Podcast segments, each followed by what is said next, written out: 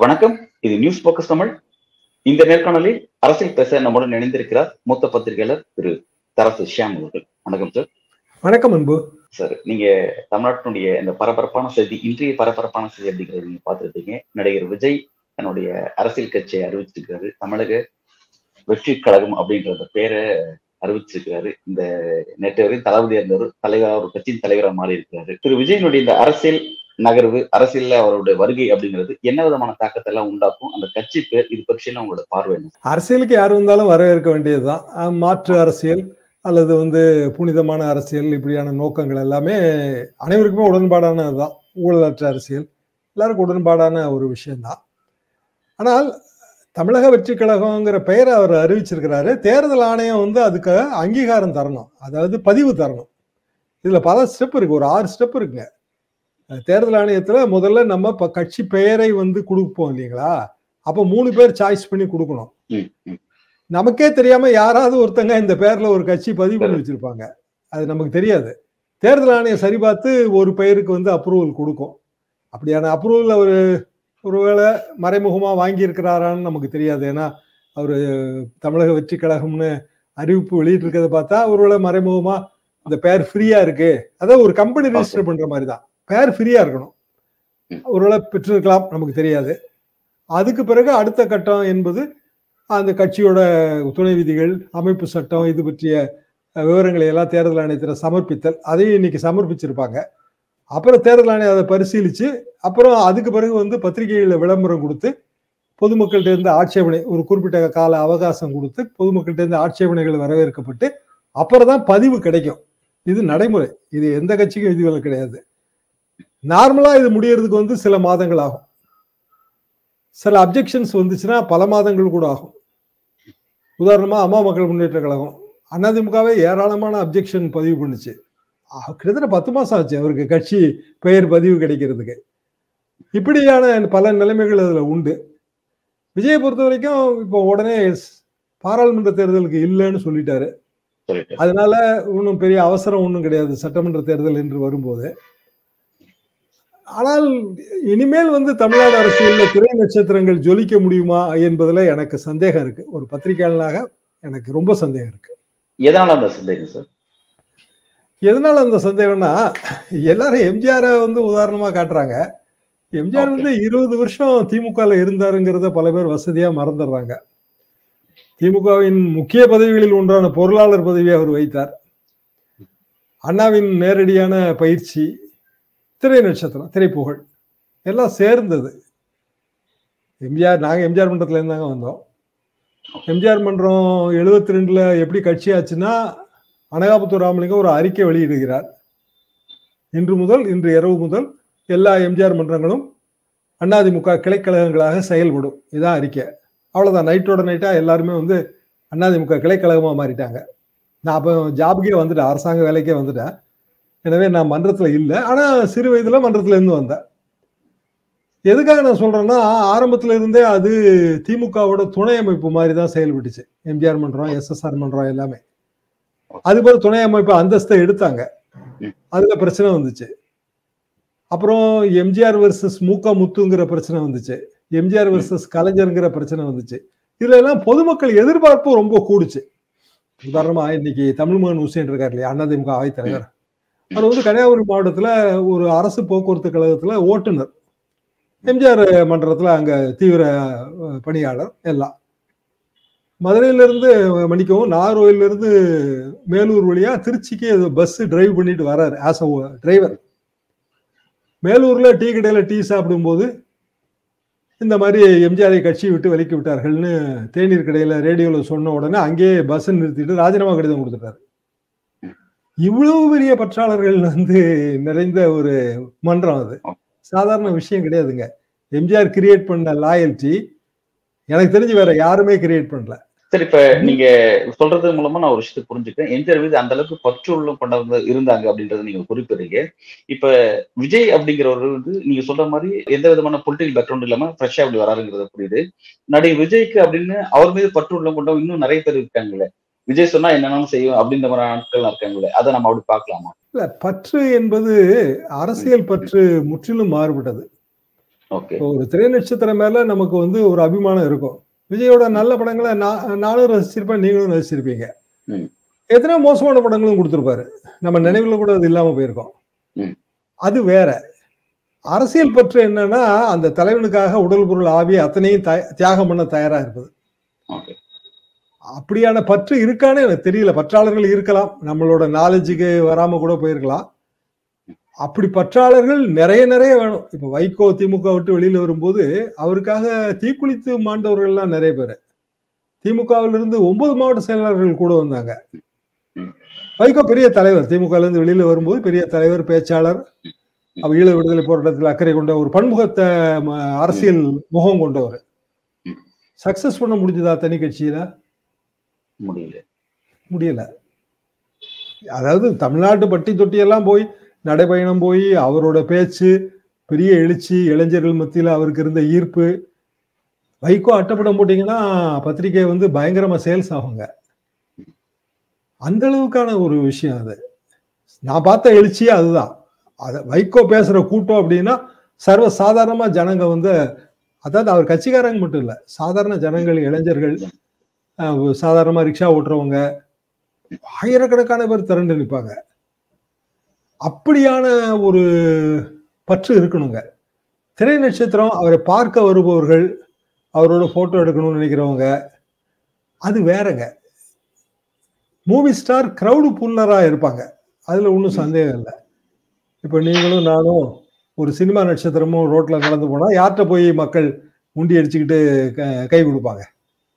Cinema நட்சத்திரம் நிச்சயமா, அதில் என்ன சந்தேகம் இருக்கு? அது எல்லா சினிமா நட்சத்திரங்களுக்கும் பொருந்தும். ஆண் நட்சத்திரங்களுக்கும் பொருந்தும், பெண் நட்சத்திரங்களுக்கும் பொருந்தும். அது மட்டுமே வந்து அரசியல் வானிலை உச்சத்துக்கு கொண்டு போகுமா என்றால், அது எம்ஜிஆராக இருந்தால் அது சாத்தியப்பட்டது. காரணம் அவருக்கு இருந்த பொலிட்டிக்கல் பேக்ரவுண்டு. பட் ஒரு ஷார்ட் பீரியட்ல இடையில விஜயகாந்த் கொஞ்சம் ஒர்க் அவுட் ஆச்சு, வேகமா எதிர்கட்சி தலைவர் ஆனார் அப்படிங்கறதெல்லாம் பார்த்தோம். அந்த விஷயம் விஜய்க்கு பொருந்தாதா? எப்படி அதை பார்க்கலாம்? பல படங்கள்ல சின்ன வயசு விஜயகாந்த் விஜய் தான், உங்களுக்கு ஞாபகம் இருக்கா? விஜயகாந்த் இப்ப விஜயகாந்த் இல்ல, அந்த இடத்துக்கு இவர் வராரு. அதாவது விஜயகாந்த் விஜயகாந்தோட வெற்றி இடத்தை விஜய் நிரப்ப வராருன்னே பாக்கலாமா? அப்படிதான் நான் நினைச்சேங்க. காலையில என்கிட்ட தொலைக்காட்சிகள்ல தொலைபேசி வழியாக கேட்கும் போது நான் அப்படிதான் நினைச்சேன்.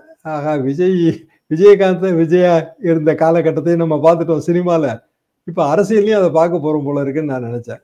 எதுக்காக நான் சொல்ல வரேன்னா, அப்பேற்பட்ட விஜயகாந்த் வந்து 2003 காலகட்டத்திலிருந்து ரசிகர் மன்றத்தை ஒரு அரசியல் இயக்கமாக மாற்ற முயற்சி, ரசிகர் மன்றத்துக்கு தனி கொடி, ரசிகர் மன்ற அவங்களோட டிராவல் பயணங்கள், மக்களை சந்தித்தல் அப்படியே வந்து கட்டமைச்சுக்கிட்டே வந்தார். அதுபோல் ரசிகர் மன்ற பெரிய மாநாடு இதெல்லாம் கூட்டினார். 2006 தேர்தல், 2006 சட்டமன்ற தேர்தல் சந்தித்தது முதல்ல சட்டமன்ற தேர்தல், 8% வாக்கு. இப்போ 2009 மக்களவைத் தேர்தல், 10% வாக்கு. அதுக்கு பிறகு அவர் கூட்டணி அரசுக்கு தான் போக வேண்டிய நிர்பந்தம் வந்துச்சு. ஏன்னா 10%க்கு மேலே போகிறது ரொம்ப ரொம்ப கஷ்டம். அப்போ 10%க்கு மேலே போகணுங்கும் போது கூட்டணி அரசியல், கூட்டணி அரசியலில் வெற்றி நீங்கள் சொல்கிற மாதிரி எதிர்கட்சி தலைவர். ஆனால் அந்த அரசியல் நிர்பந்தம் வரும், கூட்டணி நிர்பந்தம். ஓகே, அது வரும்போது அவர்கள் எடுக்கிற முடிவுகள், பல முடிவுகள் பின்னடைவை தந்துடும். விஜயகாந்த் எடுத்த பல முடிவுகள் அவருக்கு பின்னடைவை தந்தது. மீண்டும் 2014 அப்படியே வாக்கு வங்கி ரொம்ப தேஞ்சு கடைசியில் அல்டிமேட்டாக ஒன்றுமே இல்லைன்னு ஆயிடுச்சு. விஜயகாந்த் எனக்கு ரொம்ப நெருங்கிய நண்பருங்க திரைத்துறையில். ஆரம்பத்தில் நான் சினிமா பத்திரிகை வச்சுருந்தேன் திரைச்சுவைன்னு, அதுலேருந்து ரொம்ப நெருங்கிய நண்பர். பல நிகழ்ச்சிகள் அவரோட நடத்தியிருக்கிறார். ரொம்ப வெரி நைஸ் பர்சன். ஆக்சுவலாக நிறைய பேருக்கு உதவி செய்வார். விஜயை விட கூட அவர் வந்து அணுக்கமாக பழகுவார் பத்திரிகையாளர்கள்ட்ட. பத்திரிகையாளர்களுக்கு அந்த காலகட்டத்திலலாம் அறுவை சிகிச்சை அதுக்கெல்லாம் 5000 10,000லாம் சர்வசாதாரணமாக கொடுப்பாருங்க. நான் சொல்கிறதெல்லாம் 80களில் பெரிய தொகை, அந்த தொகை சர்வசாதாரணமாக கொடுப்பாரு. அந்த மாதிரியான ஒரு அவர் கிட்டத்தட்ட ஒரு எம்ஜிஆரிசம் அவர்கிட்ட நீங்கள் நிறைய பார்க்கலாம், ஈகை குணம். விஜய் வந்து அப்படியான ஒரு அணுக்கமானவராக எனக்கு நான் ஆரம்பத்துல இருந்து அவர் அப்படி புரிஞ்சுக்கலாம். அவங்க தந்தையார் வந்து எனக்கு நல்ல ஃப்ரெண்டு. எஸ்எஸ்சி நான் லைலா காலேஜில் வந்து கௌரவ ஆசிரியராக பாடம் எடுத்துட்டு இருக்கும்போது விஜய் வந்து ஸ்டூடெண்ட்டு, ஜோசப் ஸ்டூடெண்டாக இருந்தார். அப்போ பெரிய அறிமுகம்லாம் கிடையாது, அவரும் அங்கே படிச்சுட்டு இருந்தார், சூர்யாவும் அங்கே தான் படிச்சுட்டு இருந்தார். பெரிய அறிமுகங்கள்லாம் பெரிய பெருசாக கிடையாது. எஸ்எஸ்சி வந்து ரொம்ப அறிமுகம் உண்டு, நல்ல மனிதர். அவருக்கு அரசியல் நுணுக்கங்கள்லாம் அத்துபடி. அவர் வேற ஒரு பிரீடு, ஆனால் திராவிட அரசியல் தான் அவரோட அரசியல். விஜய் வந்து அரசியல்ல வெற்றி பெறணும்னா அவருக்கு தேவைப்படுகிற விஷயம் என்னன்னா மக்களோட நெருங்கி போதல். மக்களோட நெருங்கி போனீங்க அப்படின்னா சினிமா ஸ்டாருங்கிற அந்த இமேஜ் வந்து பாதிக்கும். சினிமா என்பதே வந்து ஒரு மூடி வைக்கிற ஒரு விஷயம் தாங்க. அதை படிச்சுன்னு ஓபன் பண்ணி காட்ட முடியாது.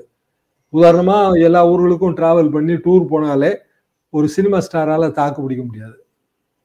அதுலதான் ரஜினியுமே ஃபெயிலியர் ஆனாரு. தாக்கு பிடிக்க முடியாது, இயல்பாவே தாக்கு பிடிக்க முடியாது. அந்த காலத்துல சிவாஜி வந்து தமிழக முன்னேற்ற முன்னணி கட்சி தொடங்கினது. அந்த காலகட்டம் எனக்கு ஞாபகம் இருக்குங்க, 88 கட்சி தொடங்கிட்டு இதே மாதிரிதான் டூரு, ஒவ்வொரு இடத்துக்கும் டூர் போவாரு. மக்கள்லாம் கை பிடிச்சி குடுக்குவாங்கல்ல, கையில இருக்கிற மோதிரம் எல்லாம் ஒன்னு ஒன்னா காணாம போயிட்டே இருந்தது. குடுக்குற மோதிரத்தையும் சேர்த்து எடுத்துட்டு போக ஆரம்பிச்சுட்டான். கண்ணால பார்த்த விஷயங்கள். சிவாஜி வந்து ஒரு ஸ்டேஜ்ல சுதாரிச்சுட்டாரு. கையை கொடுக்கறதுக்கு முந்தைய மோதிரத்தை எல்லாம் அவன் கண் முன்னாடியே கழட்டி பாக்கெட்ல போட்டுட்டு தான் கை கொடுப்பாரு. அப்புறம் ஒரு ஸ்டேஜ்ல எப்பா அவங்ககிட்ட கையை கொடுத்தா நீங்க மோதிரத்தை உருவிடுவீங்கப்பான்லாம் சொல்ல ஆரம்பிச்சாரு. குளத்தையும் தாண்டி வந்து அவரால் ஒரு சட்டமன்ற தொகுதியில வெற்றி பெற முடிஞ்சுதானா? இல்லை. அதுவும் திருவையார் தொகுதி. அதுவும் வந்து அவர் சார்ந்த அந்த கள்ளர் இனத்தவர்கள் மிகவும் அதிகமாக இருக்கிற ஒரு தொகுதி. வெற்றி கண்டது ஒரு திமுக வேட்பாளர் துரை சந்திரசேகரன். எதுக்காக நான் சொல்றேன்னா அரசியல் பரமபத விளையாட்டு. பாம்புகளும் உண்டு, ஏணிகளும் உண்டு. ஏணிகளை பயன்படுத்தி ஏற தெரியணும், பாம்பின் வாயில் அகப்படாமல் தப்பிக்க தெரியணும். அப்பதான் அந்த பழம் போட முடியும். அந்த கலை விஜய்க்கு வந்ததாங்கிறது உண்மையிலே நமக்கு தெரியாது. அந்த கலை வந்திருந்தால் மகிழ்ச்சி. தெரியாதுன்னு குறிப்பிட்டிருக்கீங்க. விஜய் வந்து வருவது குறித்து உடனே எப்பவே முடிவெடுத்தல. கிட்டத்தட்ட அரசியல் களத்திலேயே பல டாக் அவர் மீது இருந்துச்சு. அரசியலுக்கு வருவான்னு சொல்லப்பட்டு இருந்துச்சு. அவரோட படங்களுக்கு சுமயமா கடந்த ஒரு 5 ஆண்டுகளாக படத்துல இந்த அரசியல் கலக்கிறதா ஆரம்பிச்சிருக்கிறத நம்ம பார்த்தோம். அப்படிலாம் இருக்கும்போது அவர் அதை நோக்கி வராதுங்கிறது தெரியும் போது, இப்ப நீங்க சொல்ற மாதிரி இந்த அரசியலுக்கு பரம்பரை விளையாட்டு அப்படிங்கிறத நிச்சயமா அவருக்கும் வகுப்புகள் எடுத்திருப்பாங்க. நிச்சயமா அதெல்லாம் தெரிஞ்சிருக்கும். தெரிஞ்சிருந்தா அவர் இப்படி வராரு அப்படின்னு பார்க்கும்போது எந்த வாக்குகளை மையமா வச்சு வராரு, என்ன பாசிபிலிட்டிஸ் என்ன கிடைக்கும் அவருக்கு, என்ன நெகட்டிவ் கிடைக்கும், இதெல்லாம் ஒரு கணக்கு போட்டிருப்பார்ல அப்படின்னு நம்ம அதை பார்க்கலாம். எப்படி அவர் அதை ஒர்க் அவுட் பண்ணி பார்த்துருப்பாங்க? நீங்க சொல்றது சரிதான். அவருக்கு தெரியாமலாம் இருக்காது. நிச்சயமாக பலரும் வந்து அவருக்கு வகுப்பு எடுத்திருப்பார்கள். ஆனால் அது வந்து ஒரு கலை. அதான் நான் சொல்றேன், அதாவது சொன்னாலும் தெரிவதில்லை மண்ணாலும் வித்தை. நாடோடி மன்னன் பட வசனம் இது. மக்கள் மனங்களை நீங்கள் ஆண்டு விடலாம், மண்ணை ஆளுவது என்பது கடினம். அது சொன்னா மட்டும் வராது, தானே வரணும். இன்பான் கெப்பாசிட்டி. அப்போ விஜய் படங்கள்ல அரசியல் வசனம் வைக்கிறது, பஞ்ச் டைலாக் வைக்கிறது, அதெல்லாம் வந்து ரசிகர்களுக்கு சந்தோஷமா இருக்கிற விஷயங்கள் தான். படத்தை வந்து தூக்கி பிடிப்பதற்கான உத்தி. பொதுமக்கள் மத்தியில பஞ்ச் டைலாகோ அல்லது வந்து வெறும் அரசியல் பொடி கலந்த வசனங்களோ ஈடுபடாது. 1008 கேள்வி கேட்பாங்க. பத்திரிகையாளர்கள் எண்ணிக்கை அது விரல் விட்டு எண்ண முடியாது. பல்லாயிரக்கணக்கான பத்திரிகையாளர்கள் இருக்காங்க. அவங்க உள்ளத்துல லட்சக்கணக்கான கேள்வி இருக்கு. ஸோ ஒவ்வொன்றுக்கும் கேள்வி கேட்பாங்க. நாட்டு நடப்பு ஒவ்வொரு விஷயத்துக்கும் கேள்வி கேட்பாங்க. அப்போ பதில் சொல்லணும். பதில் சொல்லணும்னா நீங்க நாட்டு நடப்பை தினமும் படிக்கணும். சாதாரணமான உங்க கேள்விகளுக்கு பதில் சொல்லணும்னா நான் வந்து மினிமம் 3 hours பேப்பர் படிச்சு குறிப்பெடுக்கிறேன் டெய்லி. ஊருக்கு எங்கேயாவது போக வேண்டியது வந்துருச்சுன்னா கூட பழைய பேப்பர் எடுத்து படிக்கணும். இல்லைன்னா கரண்டா நம்ம இருக்க முடியாது. இந்த ஒரு வேலை தான் என் வேலை. ஆனா நானே வந்து ஒரு திரை நட்சத்திரமா இருந்தா நான் எங்க 3 மணி நேரம் பேப்பர் படிப்பேன்? பேப்பர் படிக்கிறதுக்கு ஆள் வச்சுக்கலாம். ஆனா அவன் சொல்ற கருத்தை நம்ம அப்படி உள்வாங்க முடியாது. நீங்களே படிச்சாதான் நீங்க உள்வாங்க முடியும். அதாவது பேப்பர்ன்னு நான் சொல்றது ஊடகம், பேப்பர், டிவி எல்லாம் சேர்த்து சொல்றேன். யூடியூப் ஊடகங்கள் எல்லாத்தையும் சேர்த்து சொல்றேன். அப்போ ஏன்னா கருத்து இந்த விஷயத்தில் உங்கள் நிலைப்பாடு என்னங்கிற கேள்வி வரும்ல ஒரு தலைவருக்கு, ஒரு பத்திரிகையாளனுக்கே அந்த கேள்வி வரும்போது ஒரு தலைவருக்கு எப்படி வராம இருக்கும்?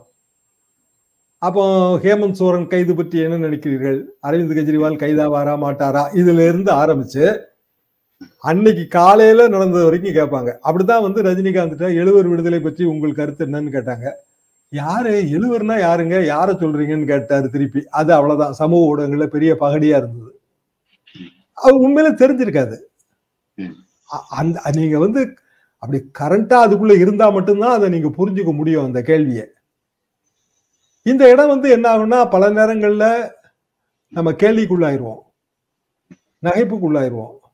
அரசியல்ங்கிறது வெறுமனே நம்மளோட பாப்புலாரிட்டியை மட்டும் வச்சு உச்சகட்டத்துக்கு போக முடியுமான்னா நிச்சயமா முடியாதுங்க. பல தியாகங்களுக்கு நீங்க தயாராக இருக்க வேண்டியது வரும்.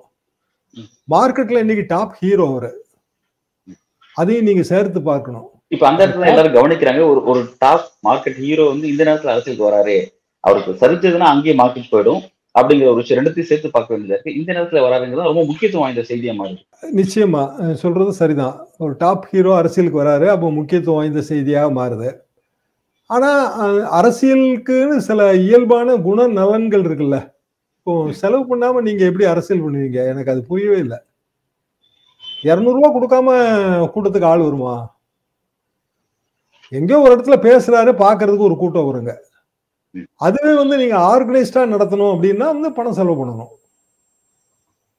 சாதாரண ஒரு போஸ்டர் ஒட்டுறதுல இருந்து கொடி கட்டுற வரைக்கும் முன்னாடி எங்க காலத்துல நாங்க வந்து பசகாச்சி கொட்டிட்டு இருந்தோம். கொடி மட்டும் தான் கொடுப்பாங்க. ஊர்ல தெரு குறுக்க கயிறை கட்டி பசகாச்சி வஜ்ரம் கலந்து கொடியை ஒட்டி பந்து மாதிரி சுருட்டி எடுத்துட்டு போய் அந்த பொறுப்பாளர்கள்ட்ட கொடுப்போம். இதெல்லாமே 60களோட முடிஞ்சு போச்சு. 70களில் கொஞ்சம் இருந்துச்சு, 80ல காணாம போயிருச்சு. இன்னைக்கு தேதிக்கு கான்ட்ராக்ட் தான். திமுக பந்தல் போட்டாலும் ஒரு கான்ட்ராக்டர் தான், அதிமுகவுக்கும் அவர் தான் பந்தல் போடுவாரு, எல்லா கட்சிக்கும் அவர் தான் பந்தல் போடுவாரு. கொடிக்கு கான்ட்ராக்ட், எல்லா சாலைகளிலும் நீ கொடிக்க மண்ணிட்டு மறுநாள் அவுத்துட்டு போறதுக்கு ஒரு கான்ட்ராக்ட், ஒப்பந்த அடிப்படையில் இருக்கு அரசியல். அப்படியான ஒரு அரசியல்ல ஏராளமான பொருட்செலவு இருக்கு. 2 வருஷம் வந்து ஒரு கட்சியை நீங்க மெயின்டைன் பண்ணணும் அப்படின்னா 100 கோடி ரூபாய் செலவு பண்ண வேண்டியது வரும். அதுக்கெல்லாம் தயாரா இருக்கணும். ஏன்னா ஹார்ட் அண்ட் மணி, சினிமா நட்சத்திரத்தின் பணம்ங்கிறது கடுமையான வியர்வை சிந்தி சம்பாதிச்சுதான் இருக்கும்.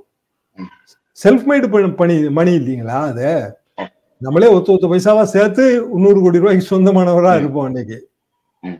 அப்புறம் மத்திய மாநில அரசுகளோட அழுத்தங்களையும் எதிர்கொள்ள வேண்டியது வரும். மத்திய அரசோ மாநில அரசோ ஏதோ ஒரு அரசு அழுத்தம் கொடுத்துக்கிட்டே தானே இருக்கும். படத்தை வெளியிடுறதுக்கு தியேட்டர் கிடைக்கிறதுல இருந்து எல்லாத்துக்கும் பிரச்சனை வரும். மத்திய அரசு முன்னாடியே வந்து இன்கம் டேக்ஸ் ரேட்டெல்லாம் விட்டுக்கிட்டு இருந்தாங்க. இப்படியான அழுத்தங்களையெல்லாம் சமாளிக்கக்கூடிய ஒரு வல்லமை வந்து திரை நட்சத்திரங்களுக்கு கொஞ்சம் கடினம். திரை நட்சத்திரங்களே ஒரு கண்ணாடி வீட்டில் இருக்கிறவங்க, அவங்க வந்து அரசியல் கல் எறிவது கடினம் என்பது எனது பார்வை. என்னோட ஃபைனல் கொஸ்டின் சார், இப்போ வந்து வரணும் அப்படின்னா விஜய் அரசியலுக்கு வரணும், நிறைய பணம் செலவு பண்ணணும், அது அவர் கஷ்டப்பட்டு உழைச்சி சம்பாதிச்ச பணம், அது வந்து இதை வந்து இழக்க முடியாது அப்படிங்கிற விஷயத்த நீங்க குறிப்பிட்டிருக்கீங்க. அப்ப அவர் வந்து இந்த இடத்துக்கு வர்றதுங்கிறதுக்கு பல கிளாஸஸ் அட்டன் பண்ணி தான் வந்திருக்காருங்கிறது, இந்த பண விஷயத்தையும் அவர் யோசிச்சிருப்பாரு, எவ்வளவு செலவாகும் என்னன்ற ஒரு கணக்கு போட்டிருப்பாரு. அப்படி இருக்கும்போது இது நிச்சயமா அது அவரால் முடியாது அப்படிங்கும்போது அவருக்கு வேற ஏதாவது ஒரு பொலிட்டிக்கல் பார்ட்டி தான் இப்போ அவர் உள்ள கொண்டு வந்து இங்க இனிஷியேட் பண்றாங்க, அவங்கதான் பினான்சியல் பேக்ரவுண்ட் இருக்கிறாங்க அப்படிங்கிற விஷயம் வந்து அண்மையில சொல்லப்பட்டுச்சு. அது ஓப்பனா சொல்லணும்னா கூட பாஜக வந்து தமிழ்நாட்டில் கால் பதிக்கிறதுக்கு பல முயற்சிகள் எடுத்து தோத்துட்டாங்க. இறுதியில விஜய் மூலமா வருவதாக ஒரு செய்தி வந்தது, அது அதன்படி இருக்குமோ? அதை பற்றி உங்களோட பார்வை? அப்படியான ஒரு சந்தேகம் எனக்கும் உண்டுங்க. ஏன்னா நீங்க சொல்ற மாதிரி இந்த கணக்கெல்லாம் போடாம யாரும் இருக்க மாட்டாங்க, இது அனைவருக்கும் தெரிந்த கணக்கு தான், நம்ம ஒன்றும் புதுசான கருத்து சொல்லலை. அப்படின்னா விஜய் யாருடைய ஓட்டுகளை பிரிப்பாருங்கிறதான் கேள்வி. திமுக எதிர்ப்பு ஓட்டு, அதுதான் இன்னைக்கு பேசணும். ஏன்னா திமுக ஆளுங்கட்சி, நாளைக்கு அதிமுக ஆளுங்கட்சி ஆச்சுன்னா அதிமுக எதிர்ப்பு ஓட்டுன்னு இது மாறும், களம் மாறும். அப்ப திமுக எதிர்ப்பு ஓட்டு பிளவுபடுத்த யாருக்கு லாபம்? திமுக எதிர்ப்பு ஓட்டை பிளவுபடுத்துவதா திமுக தான் லாபம். பாஜக எதிர்ப்பு ஓட்டை பிளவுபடுத்துவதால் பாஜகவுக்கு லாபம் வர்ற அளவுக்கு பாஜகவுக்கு இங்க வந்து ஃபேவரபிள் ஓட்டு இல்ல. உதாரணமா பாஜகவுக்கு 35% ஓட்டுன்னு வச்சுக்கங்க, எதிர்ப்பு ஓட்டு 65% பிளவுபடுத்தினா லாபம். பாஜகவுக்கு இங்க இப்போதைக்கு இருக்கிற ஓட்டு வங்கி 6% நகராட்சி தேர்தல் வேணா, இன்னொரு 4% கூடி இருக்கலாம், 10% இருக்கலாம், 12% இருக்கலாம். இப்படி எதிர்ப்பு ஓட்டை பிளவுபடுத்துவதன் மூலமாகவும் திமுகவுக்கு தான் லாபம். ஏன்னா எதிர்ப்பு ஓட்டு வந்து திமுகவுக்கும் கொஞ்சம் போகும், அதிமுகவுக்கும் கொஞ்சம் போகும், இணையாது. அது அப்ப விஜயோட அரசியல் முயற்சிக்கு ஃபைனான்சியல் பேக்ரவுண்டு ஒரு பொலிட்டிக்கல் பார்ட்டினா அதுல அந்த பொலிட்டிக்கல் பார்ட்டிக்கு என்ன லாபம்னு கேட்கறேன். இந்த முயற்சி அவங்களுக்கு கை கொடுக்காது. அவங்க என்ன எதிர்பார்த்து இல்ல அது உண்மையில அது இருக்காங்கிறதுல எனக்கு சந்தேகம் இருக்கு. அப்படி சொல்லப்படுகிறது. நீங்க உங்க கேள்வி வந்து சரிதாங்க. இந்த சந்தேகம் சொல்லப்படுகிறது. எனது நண்பர்களுக்கும் இந்த சந்தேகங்கள்லாம் உண்டு. ஆனா திமுகவே பணம் கொடுத்து விஜய கட்சி ஆரம்பிக்க சொல்லுதா அப்படின்னா திமுக லாபம் இருக்கு. ஏன்னா திமுக எதிர்ப்பு போட்டு அவர் பிளவுபடுத்துவாரு. எப்போ 2026 அப்ப இவங்களுக்கு இங்க ஒரு ஆன்டி இன்குமென்சி இருக்கும். திமுக எதிர்ப்பு போட்டு நியாயமா வந்து அதிமுகவுக்கு போகணும் அல்லது பிற கட்சிகளுக்கு போகணும். அந்த பிற கட்சிகள் வரிசையில இவரும் இருப்பாரு. அப்ப இவருக்கும் கொஞ்சம் போயிடும். 10% ஓட்டை வந்து விஜயகாந்த் வாங்கும் போது அது அப்போதைய ஆளுங்கட்சியான அதிமுகவுக்கு லாபமா தானே முடிஞ்சது. நினைக்கும் அப்போதைய ஆளுங்கட்சியான திமுகவுக்கு லாபமா தானே முடிஞ்சது. 2006 திமுக ஆளுங்கட்சிங்க. திமுகவுக்கு லாபமா முடிஞ்சது விஜயகாந்தோட ஓட்டு. 2009 மக்களவை தேர்தலில் 10% வாங்கினாரு. 2006 விஜயகாந்த் 8% வாங்கினாரு சட்டமன்ற தேர்தல். 2001 to 2006 அதிமுக ஆட்சி. அப்போ இவர் பிரிச்ச ஓட்டு அப்பவும் திமுக லாபமா முடிஞ்சது. ஏன்னா அதிமுக எதிர்ப்பு ஓட்டு.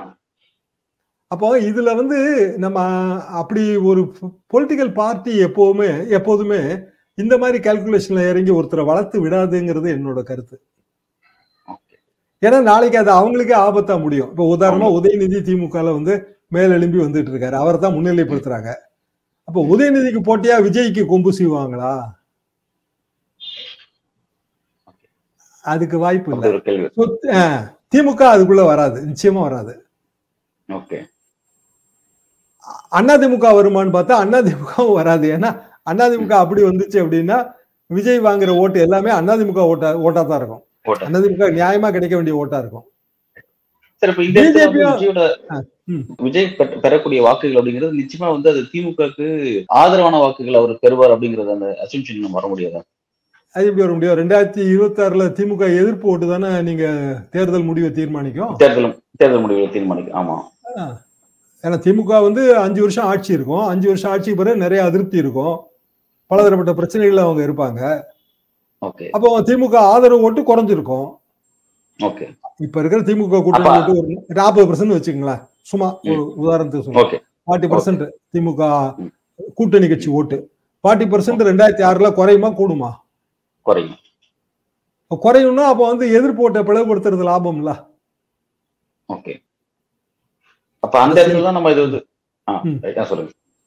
அரசியல் வந்து கணக்குதான், கற்பனை தான், கனவுதான். பலிக்குமா பலிக்காதாங்கிறது பொறுத்துதான் பார்க்கணும். நல்லது சார். விஜயோட அரசியல் நம்ம பொறுத்துதான் பார்க்க வேண்டியது இருக்குன்னு சொல்லி சொல்லியிருக்கீங்க. பல்வேறு கேள்வி காலமும் உங்களுக்கு கருத்துல வழங்கியிருக்கீங்க சார். மிக்க நன்றி சார்.